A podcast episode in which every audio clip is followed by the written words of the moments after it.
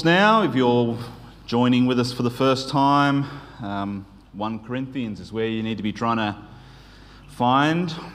First letter that Paul, that we have a record of Paul writing to the church in Corinth. As you're turning there, I said at the outset of this series that although, although the letter of 1 Corinthians may seem, if you've taken the time to read through it, if you haven't already, I'd really encourage you, make it a goal. Um, try and do it in one sitting if you can, um, or if you find it difficult to read, grab an app um, if you have a phone that'll do that and have it read it to you while you're driving. One sitting, just one letter to hear it all um, laid out. And if you've done that already, or if you do it, you may think that it sounds like just a random bunch of problems that Paul was trying to correct in the church at Corinth. But it is actually held together, the whole letter is held together by a single and clear theme. That theme is how disordered or how our misplaced identities hijack our confidence in Christ. There's a bunch of ways that the church in Corinth, a bunch of ways that we can easily misplace our identity and it hijacks our confidence in Christ, and it can only be remedied by the gospel. That's the, the theme of Paul's letter to the church in Corinth, and we desperately need that. We need that, all right? God uses His word like a scalpel and it cuts us. But it cuts to heal, right?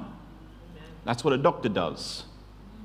He cuts to heal. And that's what God does with His Word. We need that type of healing wound.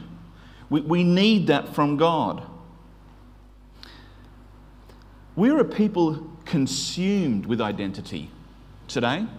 We are absolutely consumed by identity. But we're so often distracted and confused about what identity actually is, or even maybe what it should be. We've, um, we've cropped and filtered our lives so many times that we find it difficult to know who we even are anymore. Our world doesn't even know how to define simple words like male or female anymore. Now, it's possible that you're reflecting on what I've just said and you're thinking, yep, I agree, right? We're living in a crazy world, and that's good. You've identified the mess that we're in and you're willing to admit it. You may even listen to what I've said and thought, yes, and it's not just the world out there, Chris. I'm even confused about what it means for me to be a Christian today. Well, that's good too. You're willing to turn the microscope on your own life, willing to turn it on and realize that you are prone to finding your identity in all sorts of places that aren't healthy, not just the world out there.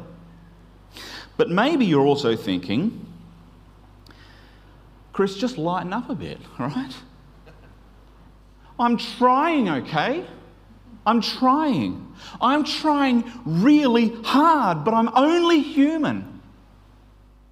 I make mistakes. I'm limited. I'm not perfect.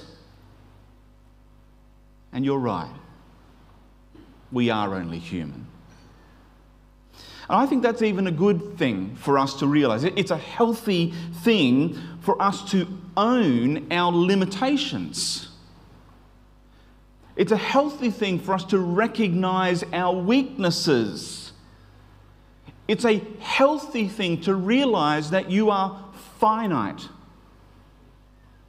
that you're a finite being and you have a finite, a limited understanding of the world that you live in, even. I really do think that's healthy.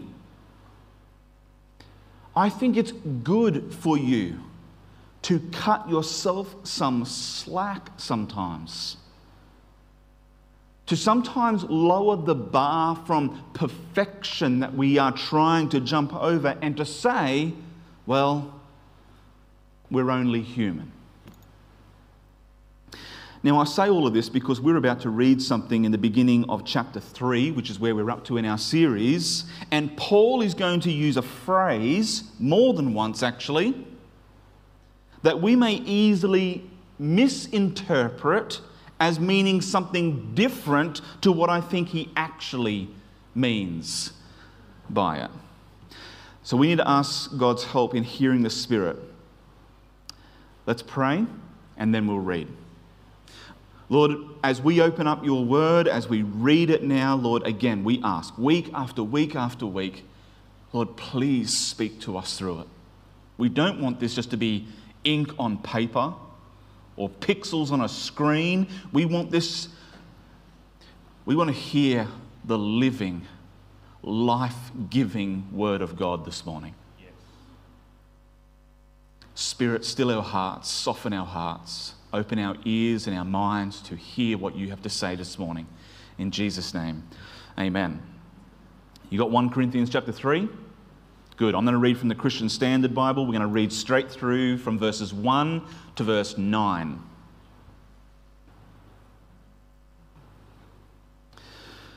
For my part, brothers and sisters, I was not able to speak to you as spiritual people, but as people of the flesh as babies in Christ. I gave you milk to drink, not solid food, since you were not yet ready for it. In fact, you are still not ready because you are still worldly. For since there is envy and strife among you, are you not worldly and behaving like mere humans? For whenever someone says, I belong to Paul, and another, I belong to Apollos, are you not acting like mere humans? What then is Apollos? What is Paul? They are servants through whom you believed, and each has the role the Lord has given. I planted, Apollos watered, but God gave the growth. So then, neither the one who plants nor the one who waters is anything, but only God who gives the growth. Now, he who plants and he who waters are one, and each will receive his own reward according to his own labor. But we are God's co workers. You are God's field, God's building. That's God's word. There's a problem. I reckon you probably picked up on the phrase that I warned you about, didn't you? Mere humans. Paul says it twice.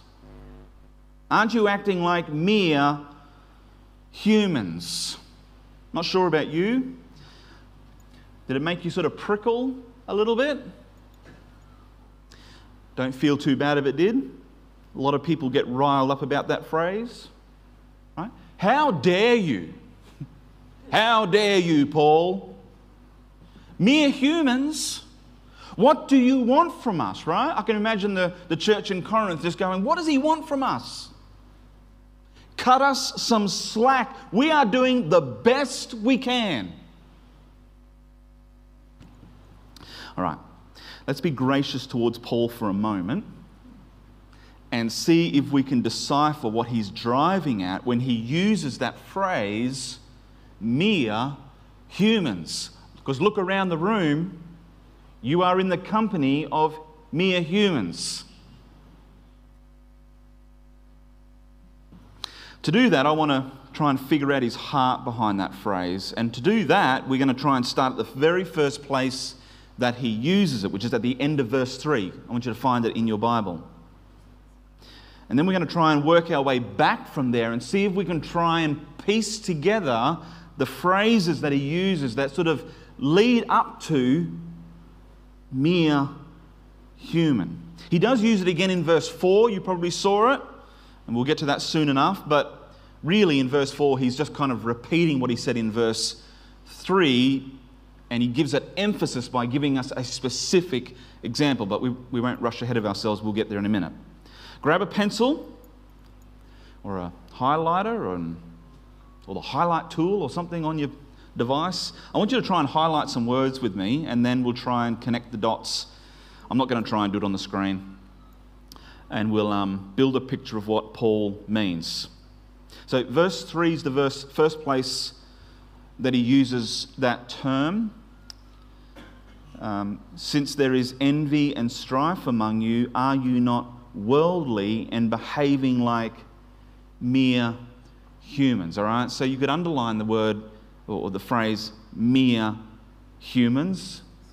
And we're going to see if we can now trace ourselves backwards towards verse 1 and pick up some ideas which I think equate or, or are linked to that idea of being a mere human. The first clue that we've got is in actually that sentence that's in verse 3 For since there is envy and strife among you, are you not worldly? So you could highlight that that concept of worldly, behaving like mere humans. See, see, behaving like mere humans is an explanation of what he just said.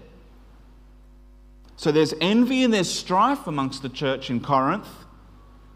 And he says, Are you not worldly because of that envy and strife? And when you're worldly, he describes that as being mere humans. So now we understand that when he uses the word mere human, he also means, well, there's some type of worldly behavior. And we still might go, well, that's not that helpful, Paul. Look where we live. We live in the world, right? Aren't we meant to be worldly?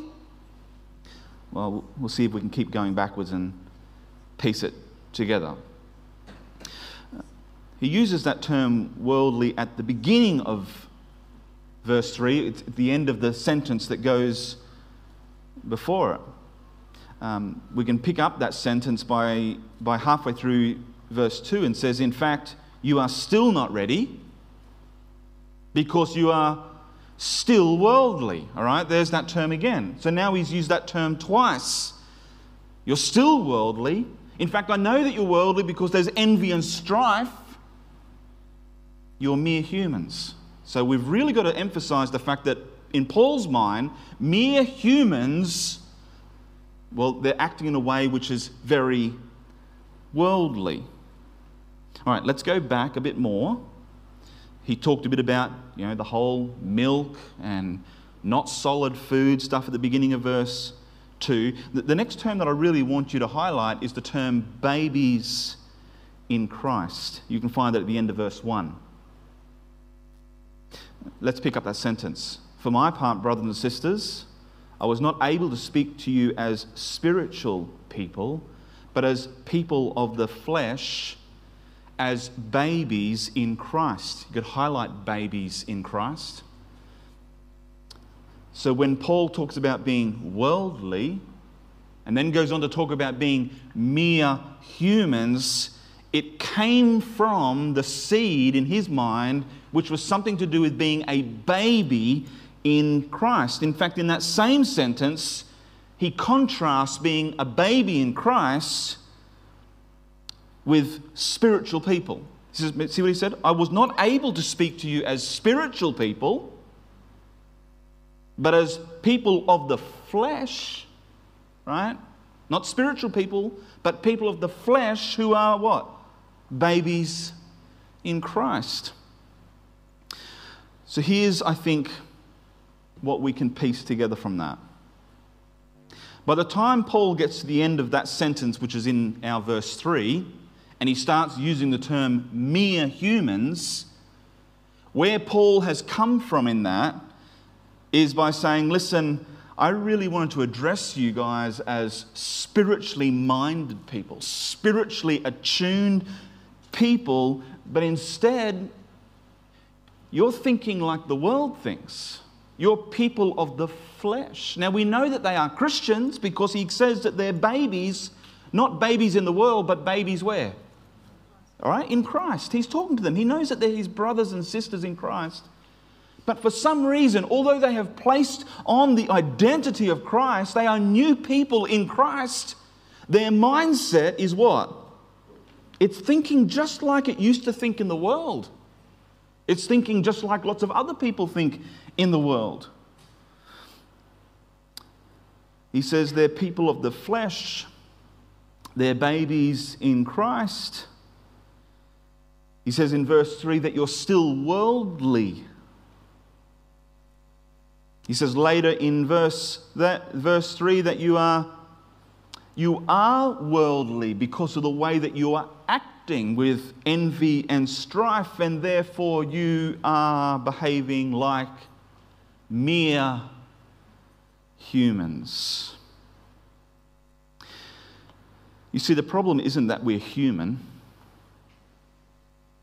That's not the problem. We're all human. In fact, that's why I said at the beginning it's not a bad thing to say, hey, listen, we're only human, right? We do have limitations. We, we can't see the end of all things like God. We aren't perfect. We're frail. We have wounds.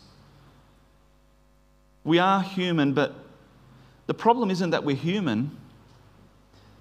It's that we fail to grasp that in Christ we're so much more than that. We've been made for something more than mere humanity.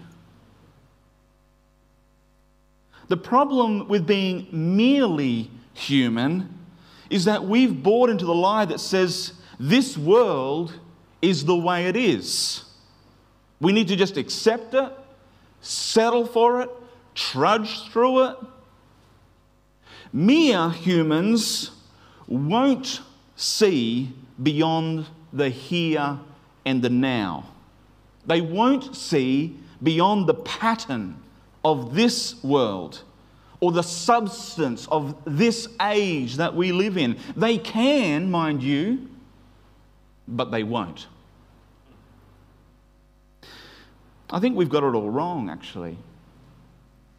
For so long, I've grown up in church life ever since I can remember probably being dragged to church, carried to church. I don't know. I, have been coming to church for 40, nearly 46 years.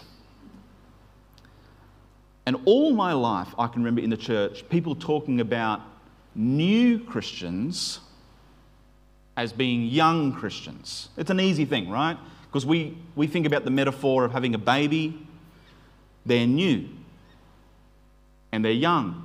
And so we equate those two things. Someone becomes a Christian and we all celebrate. We should. It's one of the most miraculous things on the planet, right? Someone dead came to life again. Yeah. Right? Doesn't matter if their story came from the gutter or not. They might have been a good living 70 year old woman who had grown roses in her garden and the, fed the poor. If they didn't know Christ, they were dead in their sins.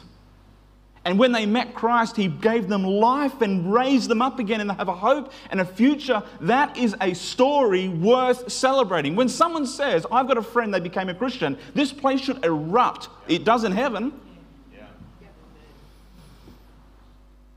I'm getting sidetracked. None of that was in my notes.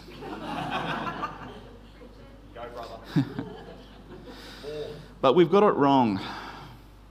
We say things like, oh, this is so exciting. He is such a young Christian. She is such a young Christian. Look at their passion, right? We say this about new Christians, and us older Christians go, that'll wear off. Why? Why should it wear off? Look at their zeal. Look at their energy. Look at their boldness for Jesus, right? And then we say, oh, but they're only young in their faith. Soon, and we give it words, soon they'll learn discernment. You know what that means? Stopping being so bold. soon they'll learn wisdom. Soon they'll learn steadiness. But I think we've got it all wrong. A baby in Christ isn't a new Christian at all. The way that Paul uses that term, a baby in Christ, is someone who still thinks like they did when they were in the world. That can happen whether you've been a Christian for two weeks or two decades. You don't have to be a brand new Christian to be a young Christian. You could have been a Christian for 30 years. You could have been a Christian for 45 years, for 70 years. And if you still think the way that the world thinks, Paul would say, you are a young Christian. You are a baby in Christ. We are mere humans when we think like the world thinks when we're people who are marked more by the flesh than by the spirit. And when that happens, Paul says we're little better, better than a helpless infant in Christ. How would we know that we are mere humans? How would we know? How would we know that we are people of the flesh or that we are worldly or that we're babies in Christ? I want you to have a look. I think Paul gives us one example at least. Verse 3.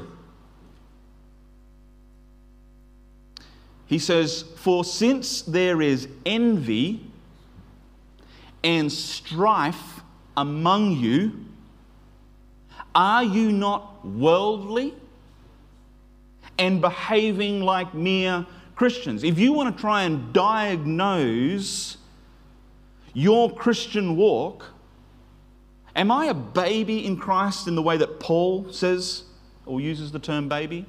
Am I thinking worldly? Am I in the flesh? Paul says one way to diagnose that is look at interpersonal relationships within the church. Is there envy and is there strife? They're the terms that are used in the Christian Standard Bible. Well, what's envy? When you look at somebody else and sort of start to go, uh, they're different, they get either more attention or they seem to be more important, and why isn't anyone looking at me like. There's some of the markers of envy. Or strife. That's just a sort of catch all phrase, isn't it?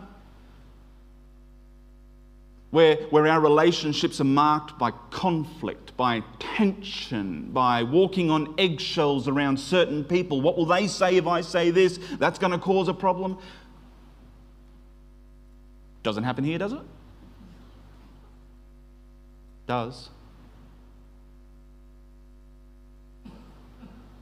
For since there is envy and strife among you, are you not worldly and behaving like mere humans. Jesus has something more for us than mere humanity, all right? He gave a specific example of how that looked in Corinth. You see it in verse 4, 1 Corinthians 3 and 4. For whenever someone says, I belong to Paul, and another says, I belong to Apollos, are you not acting like what? Mere humans. Are you not acting worldly, as people of the flesh, as babies in Christ? All those things that Paul's just been talking about. It's a specific example that was prevalent in Corinth. And if you've been here since the beginning of our series, you know that just after the letter started, way back in chapter 1, started off with a very surprising encouragement. This church was sort of pretty dysfunctional. Paul writes out his letter and he starts by just going, Man, I love you guys. I love that Jesus has saved you. He's probably looking at him just going, Because I wouldn't have. but he didn't say that. But he loves the fact that no one is beyond God's grace. And I want you to hear that this morning as well. So he encourages them and then he turns his attention to the way that their identities are getting misplaced and wrapped up in all the wrong places. And do you remember what he started with? He said, I hear that there's some factions amongst you in the church. Some of you are chasing after Paul, and some after Apollos, and some after Peter, and others of you are saying, Well, I belong to Jesus. But the point was, he said that there's all these groups within the church, and they're competing with each other, and they're trying to find their identity in somebody else apart from Jesus. In three chapters, he's not actually left that topic, by the way. He is still unpacking that and unraveling that. Last week, Matt, thank you so much. I wasn't here, I was speaking away, and I tuned in during the week to listen to Matt as he shared with you guys from the end of chapter 2 and, and asked us to think about how do we find our wisdom in the way that we think about ourselves and the gospel by who the Spirit directs us to, in, in how we view the Spirit in our lives, how we submit to the Spirit. I was really blessed by it. I hope you were too. Paul's still been talking about where we look to, right? And now he's turned full circle and he's right back to saying, when you are talking about I belong to Paul or I belong to Apollos or I find my identity in anywhere else apart from Jesus, well, we're thinking like the world.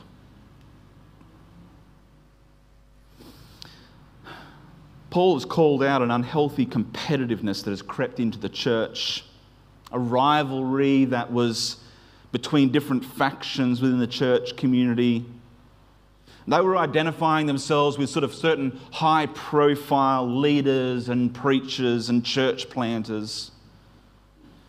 And the church had bought into a way of thinking that said that their identity was wrapped up in the identity of some type of celebrity Christian. Back in chapter 1, Paul rebuked them for it and pointed them back to the gospel, back to Jesus, and he said, That's where your identity rests. It is a worldly, worldly way of thinking. And it's a juvenile way of thinking, a mindset dominated by the flesh. And it's a thinking which Paul says is merely human we have lost sight of what Jesus has created us to be. You were born again for something more than mere humanity. Do you know that? In another letter that Paul wrote to his friends in the church in Galatia, you might know this verse, Galatians 2 and 20. Paul says, I have been crucified with Christ and I no longer live, but Christ lives in me. And the life that I live in the body, I live by faith in the Son of God who loved me and gave himself for me. You've been made for more than mere humanity. Or in Romans chapter 12 and verse 2 Do not be conformed to this age, but be transformed, right? Changed by the renewing of your mind so that you may discern what is the good, pleasing, and perfect will of God. You've been made for more than mere humanity. So, why do we settle for it? Don't settle for mere humanity. Yes, we recognize our limitations as people, as humans. Yes, realize that you're not God. Thank God for that. I'm not God. And you will say, Amen. Thank God for that. Okay, it's healthy to recognize our limitations. It's healthy to realize that you're not God and you can't control everything around you. You can't. Stop trying. It's okay to say, look, I'm only human, but don't settle for merely human. All right? Don't settle for a Christian life that refuses to look beyond the physical, that refuses to see yourself how God sees you. Don't settle for what the world says is normal or acceptable. God has something more for you than that so much more and so much better. There is a solution to all of this. What is it? Does Paul just call these mere humans a bunch of babies and then just abandon them? He doesn't, right? He doesn't. What does he do? He nurtures them. He nurtures them. I want you to have a look at 1 Corinthians again, 3, verse 2. I want you to see what Paul did with these babies. He says, I gave you milk to drink, not solid food, since you were not yet ready for it. He nurtures them. That makes complete sense to anyone who's a parent in this room.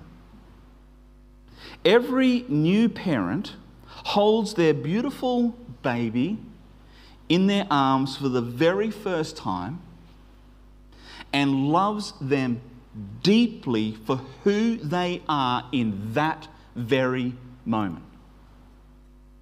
And yet, even while completely loving and accepting them in their helpless infancy, we also begin to dream dreams for their life, don't we?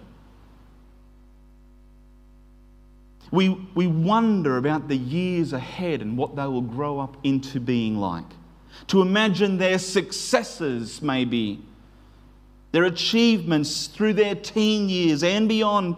Mothers dream about what their daughters may look like as they walk down the aisle on their wedding day. Fathers think about, well, let's be honest, fathers are probably wondering what's for dinner that night. and was the service due on the car this month or next? But, but to be fair, fathers have their own dreams and unrealized joys, maybe as they wait for their kids to grow up. You love them right where they are, but you also dream about what they will become. Let me tell you what no parent does. No parent takes their baby home from hospital and says, Well, it's about time you grow up, boy. Here, sit up at the table like a grown up. No, don't fall on the floor like that. Sit back up again. Grown ups don't do that. Right. Grown ups eat chops and veggies. So that's what you're going to have tonight, boy. Just like the rest of the family. Right, that's dumb, right? Of course it is. We don't do that. Babies have to eat what is good and appropriate for babies. We know that they won't always need or even desire the food that they require right now. We know that one day it is good and appropriate to stop breastfeeding. At a certain point, people start going, That's weird. You shouldn't be doing that anymore.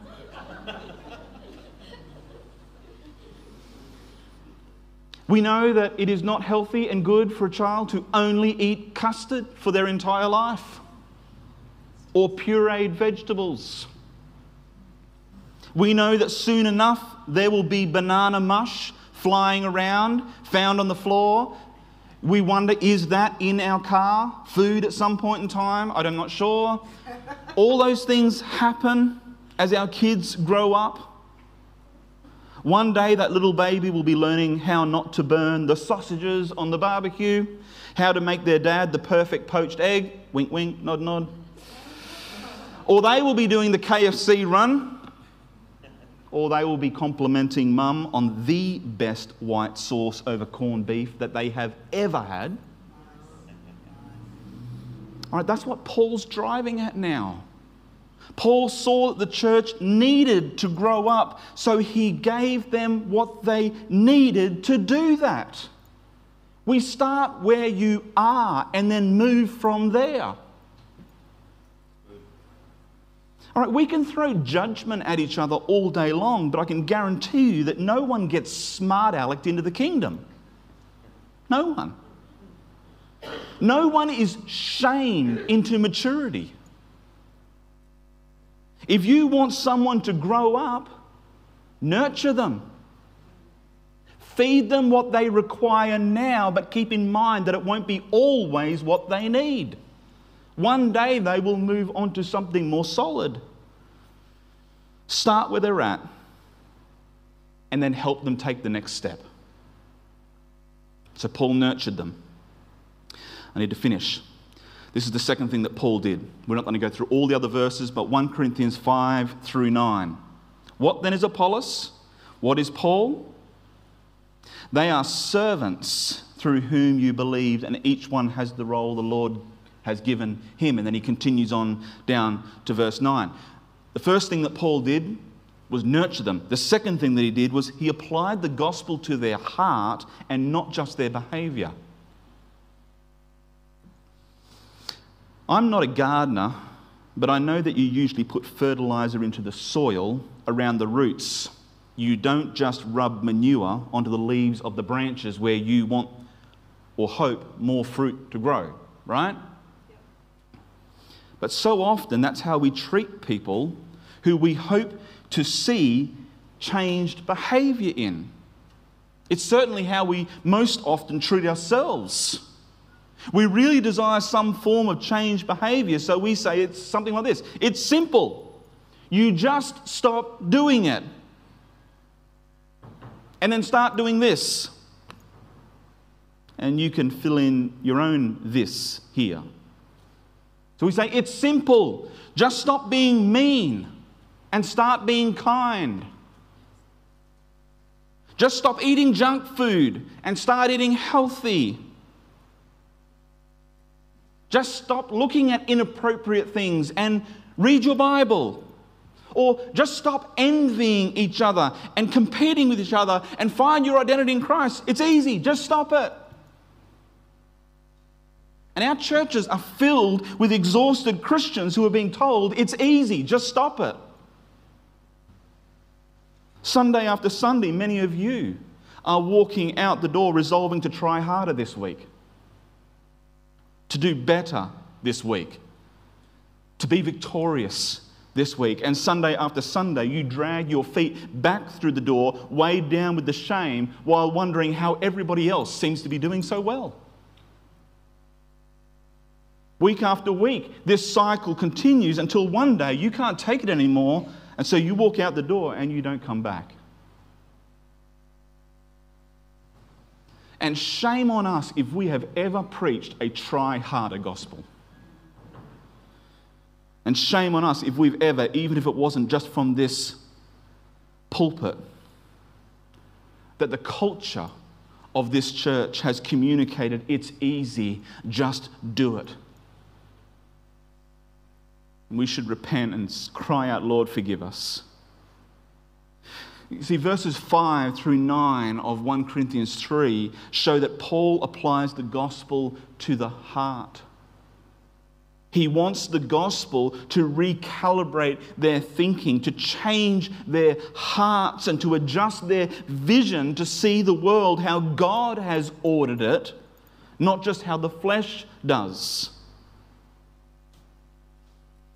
Paul applies the principles of the kingdom to the Corinthians' disordered identity by showing them how God does things.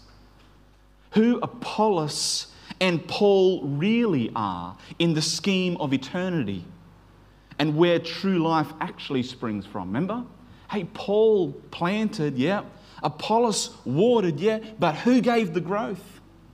He says, God gave the growth. God did. So don't fall down and worship Paul and fall down and worship Apollos. There's hope for us mere humans in the room today. So, whether you need milk this morning or meat, God will meet you where you are. He will nurture you.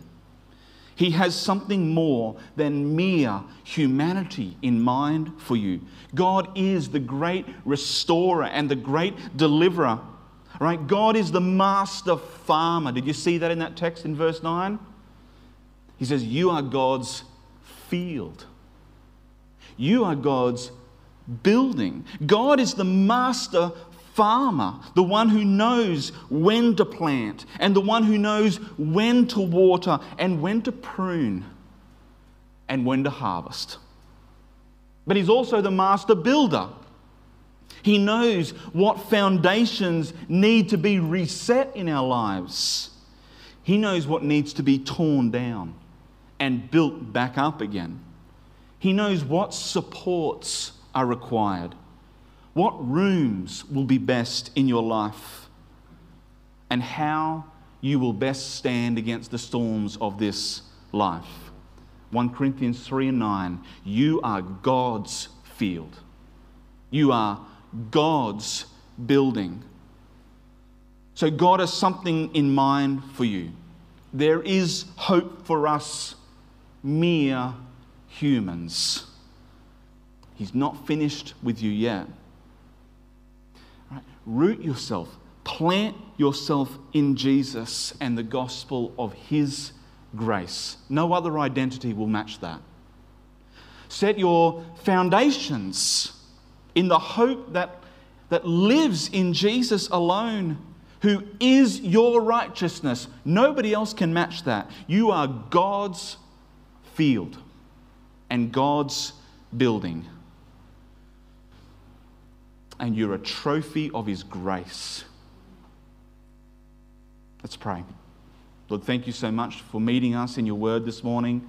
As we've been able to respond to you in worship, as we've remembered you in communion, as we've reflected on what you're doing in this community, Lord, all of these things you've been showing us and teaching us, but Lord, help us to view the world the way that you view it. We don't want to be mere humans. We don't want to be fleshly, worldly, babies in our thinking. We want to grow up in who you have made us to be.